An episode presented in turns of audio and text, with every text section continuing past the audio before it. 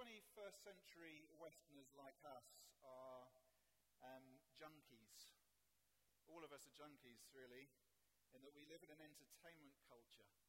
And that means that we're always looking for the kind of the next high. We're looking for that hit of the thing which makes us feel good, gives us a bit of a buzz, uh, which is different from the ordinary, the mundane of life.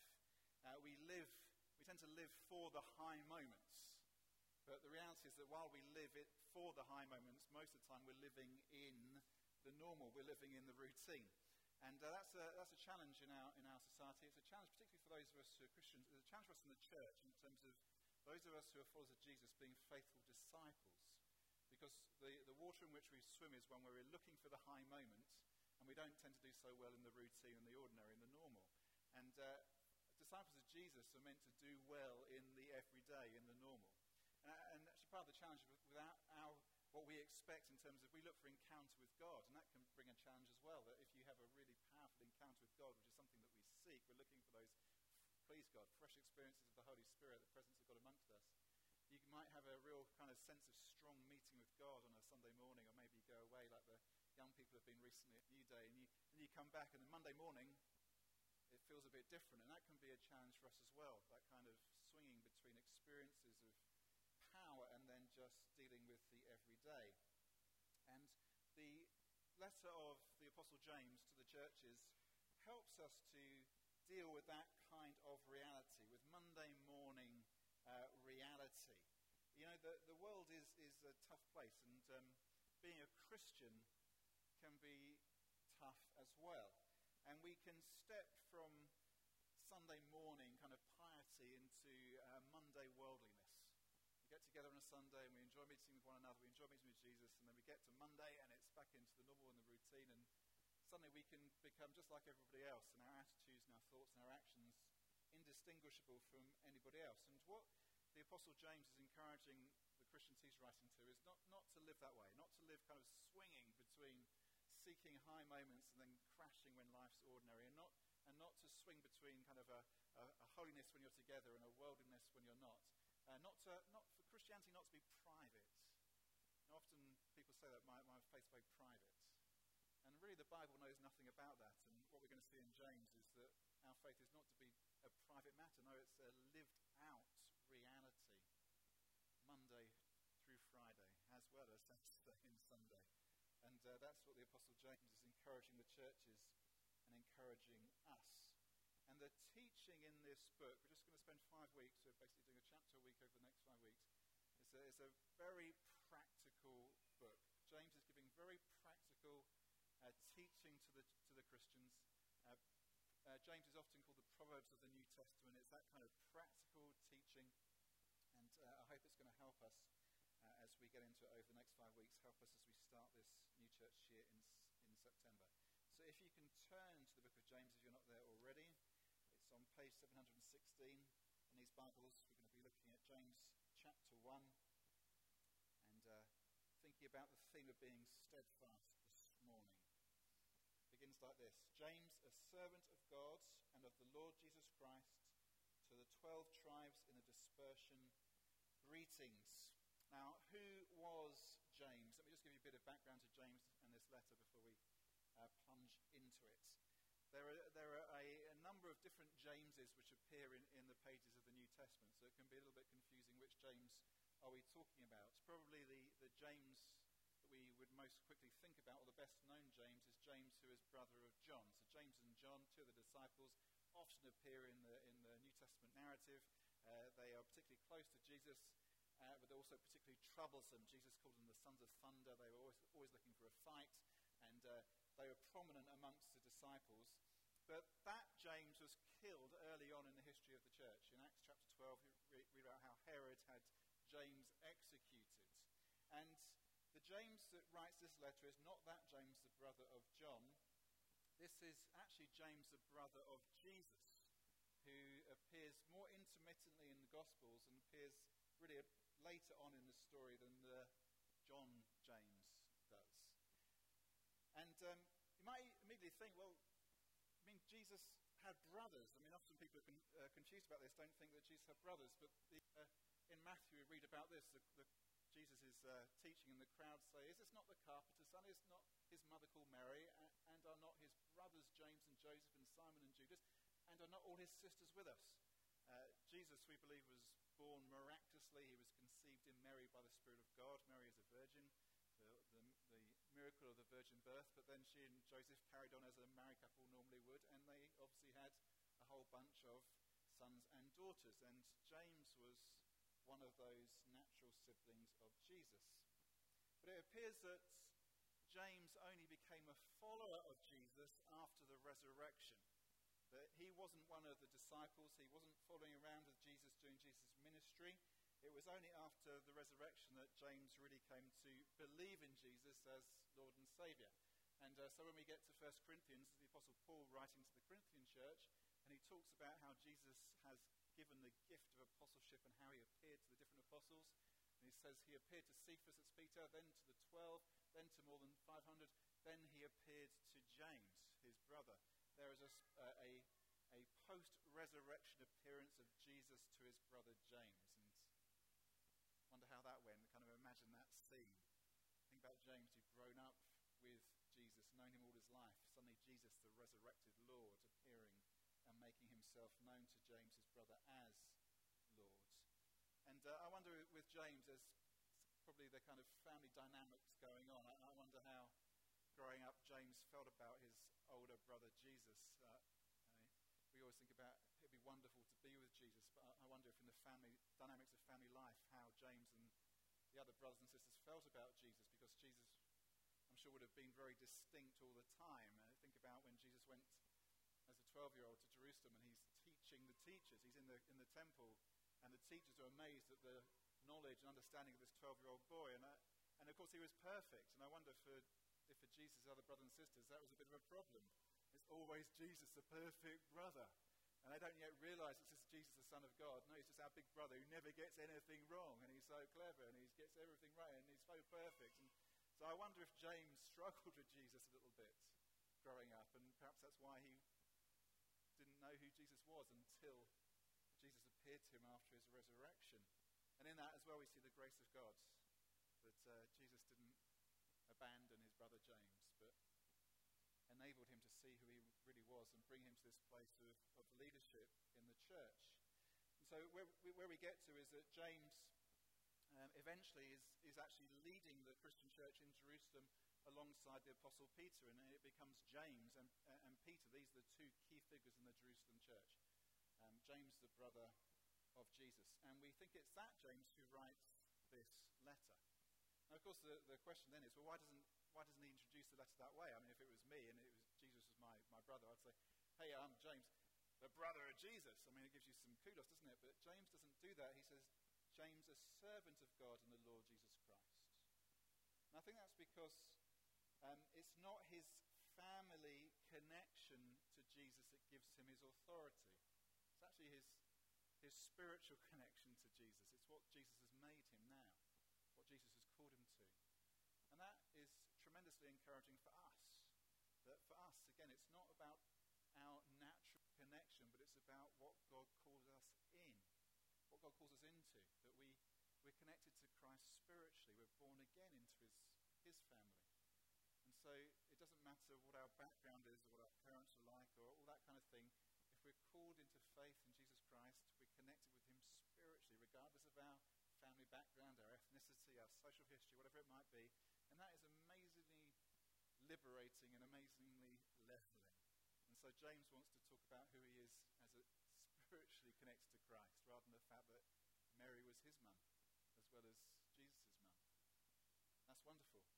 And um, as application for us all in this room, for those of us who, who know Jesus, this is great. We're connected to Jesus in the same way that James was. And if you don't yet know Jesus, this is great as well. You can know Jesus in the same way too and be connected to him in the same way. Come from doesn't matter. It's what, it's what Jesus makes you that counts. And Jesus has called James and brought him into apostleship. Now, in the early years of the church, of course, the church suffered a lot, and um, first martyr, the first Christian leader who gets killed is, is Stephen, who gets stoned to death. We read about that in Acts chapter 7. And when that happens, uh, most of the Christians living in Jerusalem, which is where the Christians were at that time, they, they flee. They get out of Jerusalem because it just gets too dangerous. And actually, a lot of them go to Syria, which adds another poignancy to praying for Syria now. The, the first, one of the early movements of Christian witness was to Syria. And we need to keep praying for that troubled land where there's been Christians for the past 2,000 years. And James writes to these scattered Christians, to the 12 tribes in the dispersion. He's 12 tribes, he's talking about the people of Israel, the Jews, and at this time the, the church would have been almost entirely Jewish, and uh, James is writing from that context, and he's writing to these refugees who've been scattered out from Jerusalem into different parts of uh, what we think of as the Middle East. So this is a letter that's written to a community who are experiencing real pressure. They uh, would have been vulnerable and often exploited. If you're a refugee, and we know what this looks like now in our world with refugees coming from Syria, if you're a refugee, you're vulnerable and you can be exploited. And these Christians who fled Jerusalem and gone into Syria and other parts of that region, they would have been vulnerable, they would have been exploited, they'd have felt isolated. And James is trying to instruct them about how to live as exiles, how to live as refugees. And that's still relevant today. It's relevant, of course, for those situations where people are literal refugees. It's also relevant to us uh, living here in this country, safe and secure, if you're a Christian. If you're a Christian, you actually are an exile. That's what the Bible would teach us. You are an exile. This isn't, in the end, the place we call home. Uh, the kind of imagery the, the Bible uh, uses to talk about this is the contrast between Jerusalem and Babylon. Now, of course, Jerusalem and Babylon were actual cities. Jerusalem still exists, Babylon is now just ruins. But the Bible uses Jerusalem and Babylon both as talking about actual places, but also kind of metaphorically as, as, a, as a spiritual picture. And those of us who are Christians, we belong to Jerusalem. Jerusalem is spiritually where we belong, the city of God. That's where the people of God belong. And, uh, but at the moment, the, the, the world isn't dominated by Jerusalem, the world is dominated by Babylon. And Babylon stands for everything which is opposed to God. Babylon st- stands for worldly values and ways of doing things. And there's these two contrasting cities, Jerusalem and Babylon, and sometimes other particular cities rise up which look a lot like Babylon. So Rome is described as being like Babylon in, in New Testament context, and we might think of particular cities in our world as that's a Babylon type place. But the reality is, if you're a Christian, you belong to Jerusalem, but you're living in Babylon. We live in the world at this time. We're refugees, we're exiles, we're scattered, just as these Christians were to whom James is writing. So, as we go through this, I want you to have that kind of picture imagery in your mind to really help us to understand what, Paul, uh, what James is saying.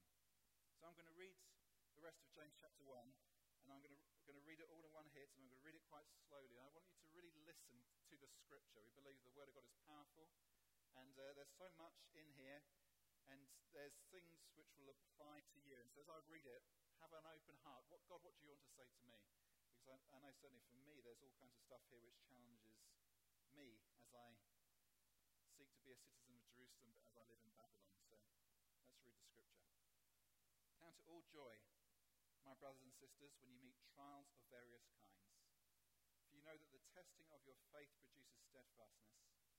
And let steadfastness have its full effect, you may be perfect and complete, lacking in nothing. If any of you lacks wisdom, let him ask God, who gives generously to all without reproach, and it will be given him but let him ask in faith with no doubting. For the one who doubts is like a wave of the sea that is driven and tossed by the wind. For that person must not suppose that he will receive anything from the Lord. He is a double minded man, unstable in all his ways. Let the lowly brother boast in his exaltation, and the rich in his humiliation, because like a flower of the grass he will pass away. For the sun rises with its scorching heat and withers the grass its flowers falls and its beauty perishes. So also will the rich man fade away in the midst of his pursuits.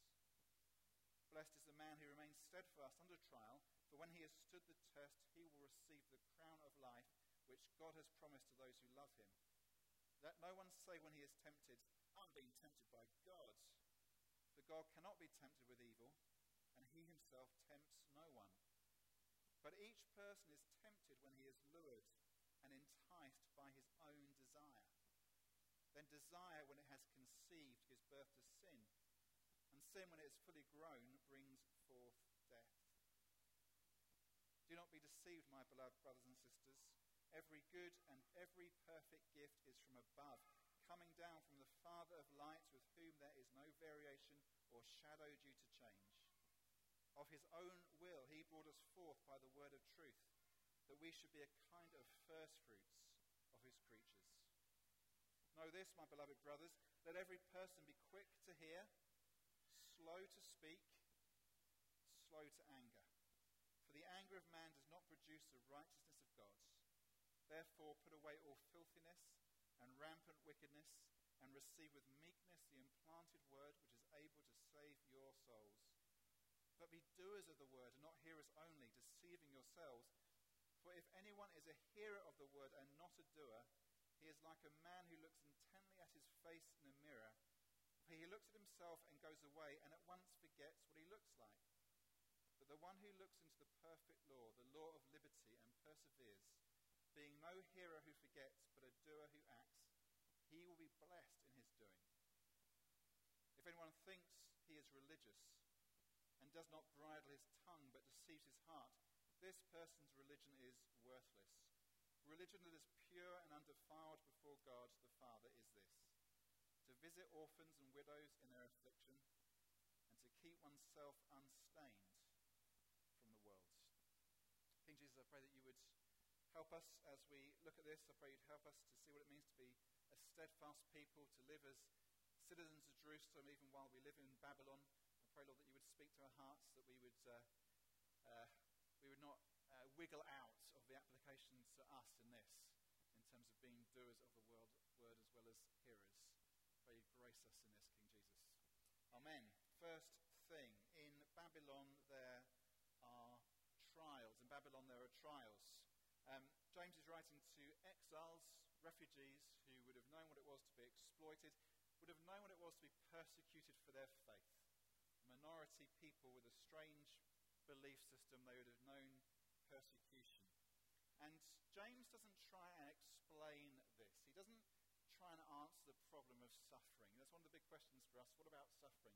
And we can spend a lot of time thinking about it and arguing about it and debating it and worrying about it. James doesn't try, even try and answer the question, why are we suffering? Instead, he just acknowledges it. And uh, we might find that a bit frustrating. Um, but it's like James is saying, this is experiencing trials is normal Monday morning Christianity. It's just how things are going to be. You're living as exiles, you're citizens of Jerusalem, but you're living in Babylon. You're going to experience trials of many kinds. It's just how it is. And, you know, um, life is full of all kinds of inconveniences, and uh, that's a bit different from what James is talking about in terms of experiencing trials. We, we experience inconveniences which we might think are trials, but probably aren't in terms of how James is categorizing them. You know, we get stuck in traffic and it feels like a trial. And that's not really, it's an inconvenience. Uh, this, this the other day uh, in the afternoon, Ian made me a cup of coffee and he put milk in it. And I have my coffee black in the afternoon, and I, it's kind of inconvenience, really. I, I had to go and make another one. I said that's a great example for Sunday about the trials I'm enduring. Can't even have a proper cup of coffee made. You know I don't have milk in the afternoons. But it's not really a trial. It's just a, it was, wasn't even really an inconvenience. I just had to go and put the kettle on again. But there's all kinds of inconveniences that happen. That's not really what James is talking about. He's talking about trials. These are people who knew what it was to be afflicted, to be exploited, financially taken advantage of, and persecuted for their faith. And that actually is, that's normal as well. The inconveniences are normal. But if you're a citizen of Jerusalem and you live in Babylon, you're going to expect trials. They come, they happen. Living in Babylon brings pressures. But what this does is point us towards the sovereignty of God. That trials are not only difficult and frustrating, but trials or testing, refining. What James is looking for, that these trials produce in us steadfastness, perseverance, faithfulness the kind of perseverance that results in maturity. And that's what we need. We mature. We, we live in many ways in a very juvenile culture, and what is needed is people who are mature. And the people of God are called to maturity. And one of the ways we learn maturity is by enduring through trials and becoming mature through the trial, actually, James says, is better than not experiencing the trial at all. I don't know about you, but I'd always rather just not experience a trial. I'm just happy staying as I am, forget the trial. But James says, no, it's better to go through the trial in order to learn perseverance and become mature. And there's all kinds of areas in life where we can think, well, we, we know that happens. You go through something that's tough, and in a sense, it can make you a better person or can grow something in you. Um, a trivial example uh, today, there's an Ironman triathlon happening in Weymouth. My next door neighbour is doing it, and also my neighbour who lives three doors up from me. We happen to be a particularly athletic street. Um, and uh, yeah, I woke up this morning. My neighbour woke me up this morning. We didn't actually deliberately wake me up, but I woke up because he left at 10 to 4 this morning to go to Weymouth, and they were starting at 10 to 7 their swim. If you don't know what an Ironman is, it's a 2.4 mile swim, 112 mile cycle ride, and a 26.2 mile run. So my neighbours will be having fun right at this moment out on their bikes. Why do people do that? I mean, why do people do that? You go through, part of the reason is you endure something and there's a sense of achievement. There's a sense of it, it achieves, it builds something in you. And that's a trivial example, but there's all kinds of examples of life we can think we know. where If you do something that's hard, actually it produces something which is good. And that's really what James is saying here. You, if you endure under trials, suffering, what it can do, it can produce in you perseverance, maturity, faithfulness, steadfastness. And really, we have a choice. We endure, when we endure trials, they're inevitable because we're living in Babylon. How will we respond? It, it can either lead us to learning perseverance and growing up and getting stronger, or we can allow ourselves to be crushed by it. And, and a lot of that is really, well, how am I going to respond? It's really my choice, the posture I take. Uh, a picture that's always, for a long time, been really powerful for me is, is, is the way that fruit trees are pruned. Might have heard me talk about this before. The time that God really clearly spoke to me just after Grace and I were married. We lived, we lived in Canterbury and we lived in a little cottage on the outsides of Canterbury. And Canterbury surrounded by apple orchards. And I remember walking through the apple orchards, these little tiny trees, uh, in, in, at the pruning time, and they, the, the, the, the farmer was just brutalizing these trees, hacking them to down even smaller. The poor little trees. But the reason they do that is because the hard pruning is what produces the I felt God speak to me so clearly about this is what I was to expect for the rest of my life to keep on being pruned.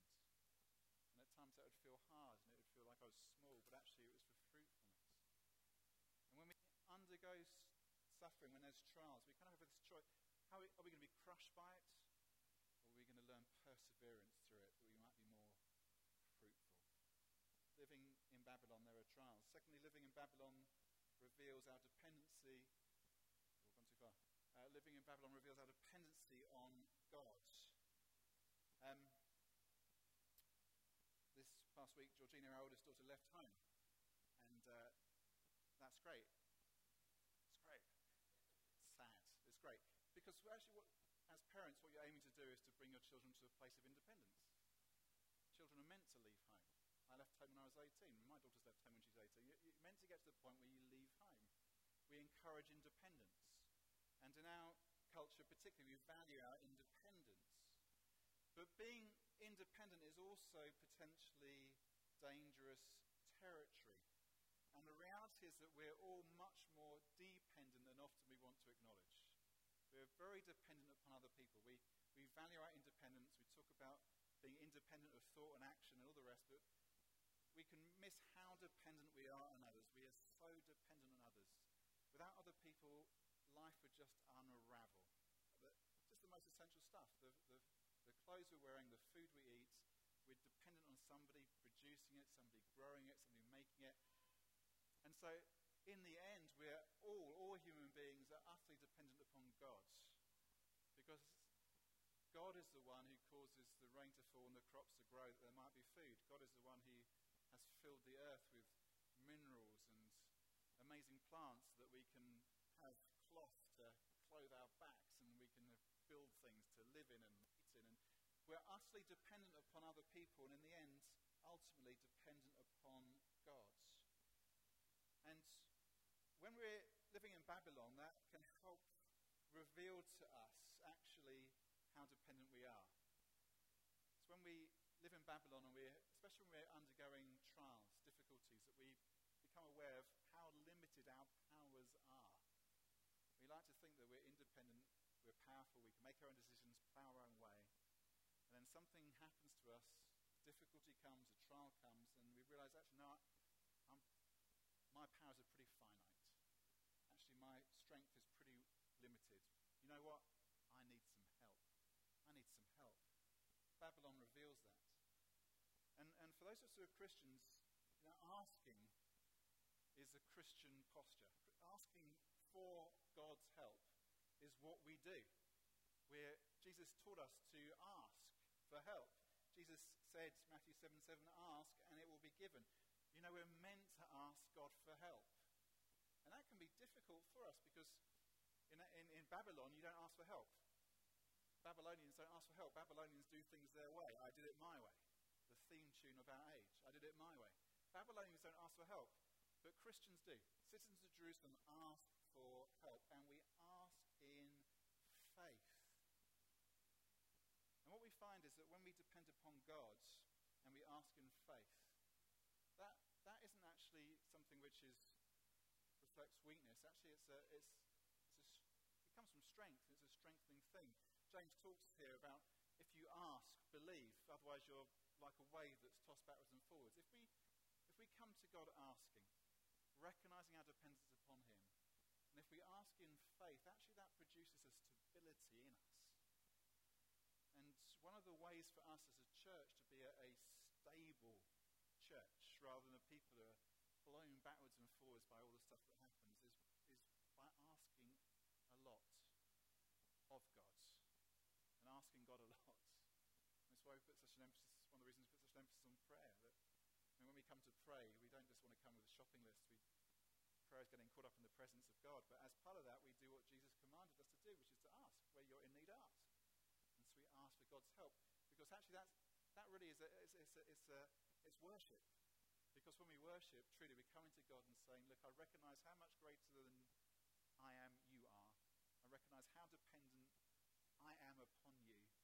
God, would you help me? And living in Babylon can expose, that can reveal just how dependent we are, how much we need the help of God. Third thing about uh, being in Babylon easy to end up thinking like a Babylonian. Trouble with living in Babylon is you start to absorb Babylon's ways. And uh, a lot of the time we don't even realize it. We, we swim in, in, the, in, the, in the water of which our culture creates. And because it's just what we're in, we don't, we don't notice we're even in it. We just absorb it without thinking about it. Uh, and there might be think, times when suddenly we become kind of aware of actually that, you know, the, the world is very different from how it's meant to be. Babylon is very different from Jerusalem. I remember experiencing this many times when, when I've been at, at uh, Christian camps, I mean, particularly, we don't do them now, but when we used to have a, at Bible Week, a week where we'd go away and 20,000 of us would gather and we'd have a week together having teaching and praising Jesus and enjoying God together. And uh, I remember at times kind of leaving that where there's a big crowd of people who are all pretty focused together on Jesus, enjoying Him. And then suddenly leaving the camp at the end of the week and going back into the world Hey, the world is a, is a hostile place. People are aggressive driving home, and people are, are not as nice to me as they were while we were in our Christian meetings. There's not the same kind of tolerance as there was when we were together. And, and, people's attitudes are different. And suddenly I was surrounded by people swearing at one another. And I didn't really hear that while I was away at the camp. And, and you suddenly get, oh, the water is different. And um, the trouble is that because we live in Babylon, we, we often don't even notice. We just swim in it and we absorb Babylon's values. Now, this is especially the case when it comes to money, and this is the theme which runs through this letter. James addresses again and again. And, and for us, this is, is a challenge because we think that being rich is really positive. And of course, our whole economy is geared around making us richer. The, in the end, are, what, it, what, is, what is the government there for? The government's there to, to make us richer. That's their aim. Because they the richer the people are, the more prosperous the country is, the better and the happier people will be, and the more they'll keep voting for us. That's the whole aim of our government and economy is to make us richer. But you turn turn to the Bible and you find in the Bible, the Bible is generally negative towards the rich. the Bible doesn't have quite the same positive view towards riches as, as Babylon does. And certainly in the New Testament, if you read the word rich, often what that word actually means is wicked. what, what, does rich mean? It means wicked. Uh, that's much more the kind of biblical framework. And think about what Jesus, Jesus pronounces woe on the rich in Luke chapter 6. Woe on the rich. And, and, and, the reason that the, the New Testament has that kind of framework is, is, is because the rich tend to put their confidence in their riches rather than God. They refuse to recognize they're dependent upon God.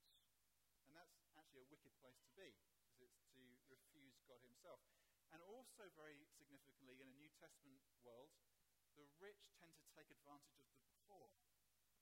Now that's, might, might not operate so obviously in, in, in, in our context in Britain today, but think globally still, and certainly in the world of the New Testament, the rich tend to abuse the poor. And often the rich are rich because they have abused the poor. And certainly that's the New Testament assumption for how people got rich in that culture. And so the Bible, when it says rich, is often thinking wicked. These are people who don't trust God and they abuse the poor. And uh, that's not good. And so James's warning to us is don't think like a Babylonian. Don't just, assume, don't just absorb the values of the world we live in, but think differently. Have your eyes open. And it's amazing how easily we can slip into Babylonian thinking. It was, it was funny, the other, other, day I was down, on Friday I was down Ashley Road, and a guy drove past in this fantastic Ferrari. You know, actually, I, I wouldn't even want a Ferrari. I'd, feel a bit self-conscious if I had a Ferrari. I, would, wouldn't want one. But there was just that moment as it drove past, I thought, I've never even driven a Ferrari. Wouldn't it be nice even just to drive a Ferrari? What have I done wrong? And, and, and it's so easy to slip into a Babylonian way of thinking. This is the water that we swim in. And in, in Babylon, the, the, the rich are overconfident and the poor are envious. And really, that's the thing that James is concerned about. That the, the rich trust in their riches rather than trusting in God, and the poor are envious of the rich rather than trusting in God. And for the Christian, both of those positions are a mistake. We Christians, our confidence is different. Our confidence isn't in what we have, our confidence is in God. It's what uh, the prophet Jeremiah um, talks about. Um, oh, there you go. Thus says the Lord, let not the wise man boast in his wisdom, let not the mighty man boast in his might, let not the rich man boast in his riches, but let him who boasts boast in this, that he understands and knows me, that I am the Lord who practices steadfast love, justice, and righteousness in the earth. For in these things I delight, declares the Lord. We can boast, but we boast in our God. Um, our confidence is different. And, and the other thing is that Babylonians not only trust in riches or envious of riches, but they follow their own desires and the trouble is, when you follow the desires of your own heart, you tend to end up in trouble.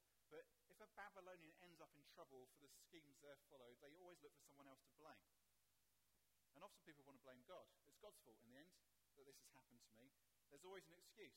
There's a reluctance to say, no, it's my fault. No, it's always somebody else's fault. Somebody else always to blame. And the reality is that the Babylonian lust for money and sex and power is destructive, and wrong desires lead to destruction. And we Christians aren't meant to think this way. We've got a Heavenly Father who doesn't change, and we're called to reflect Him and be like Him, be steadfast like Him. We're newborn people, we're not Babylonians. And last thing about Babylon in Babylon, we are called to live as citizens of Jerusalem. You know, one of, the, one of the amazing things about the Jewish people to this day is that they have remained distinct in their Jewishness. It is a miracle that for 4,000 years the Jewish people have remained distinct as an ethnic group, as a cultural group.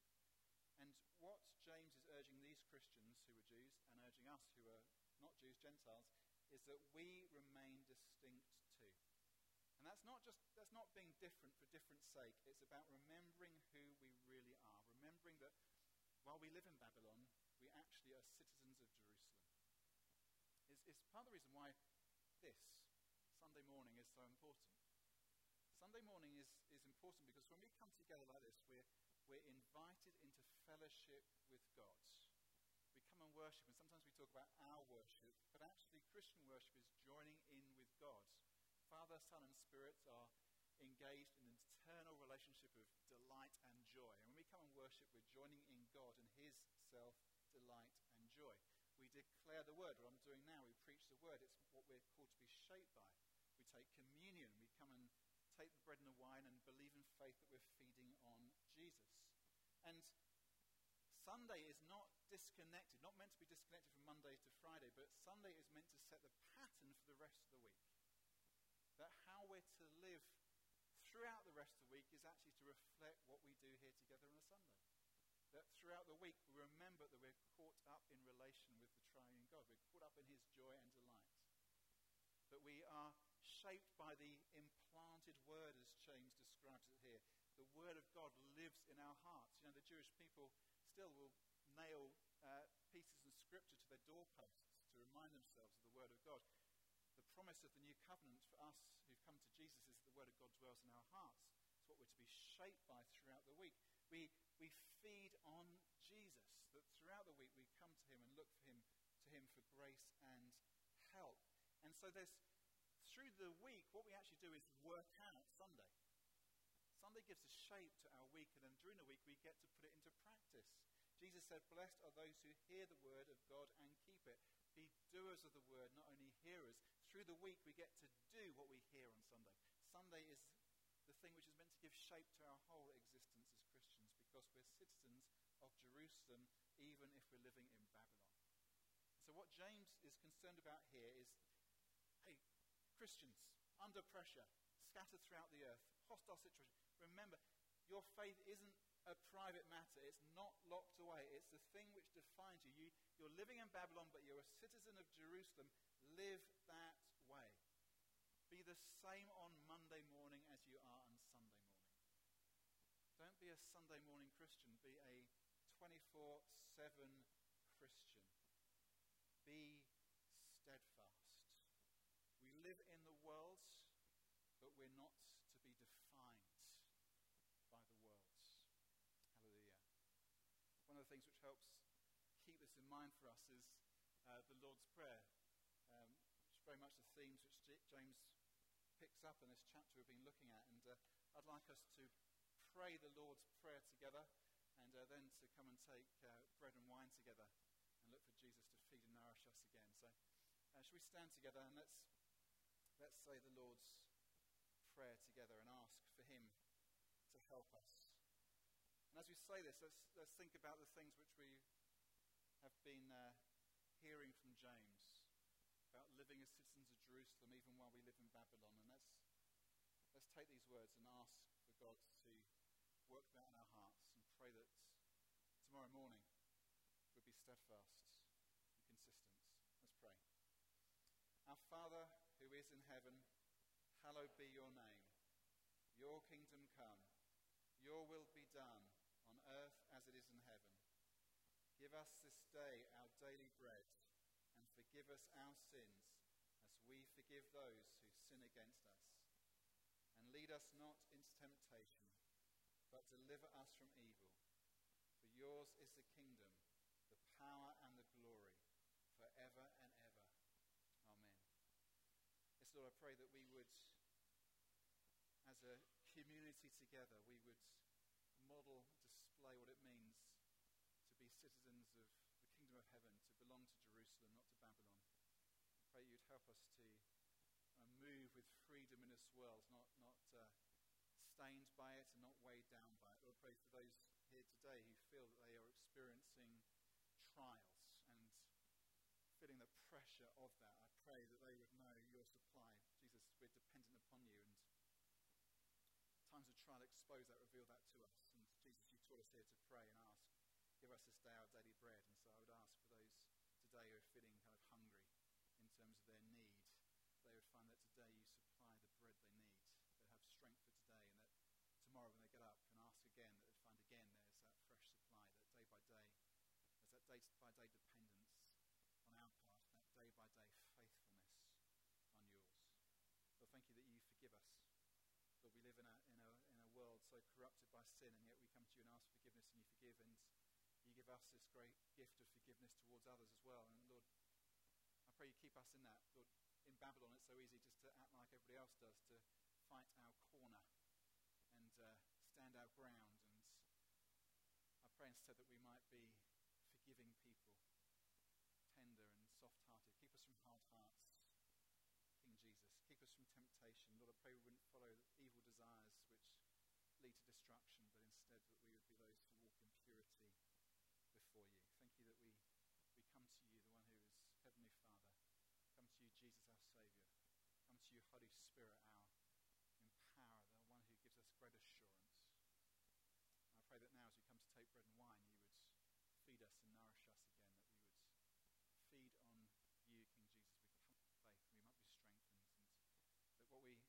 here for an hour and a half on a Sunday morning really might be the thing which defines the rest of our week rather than the other.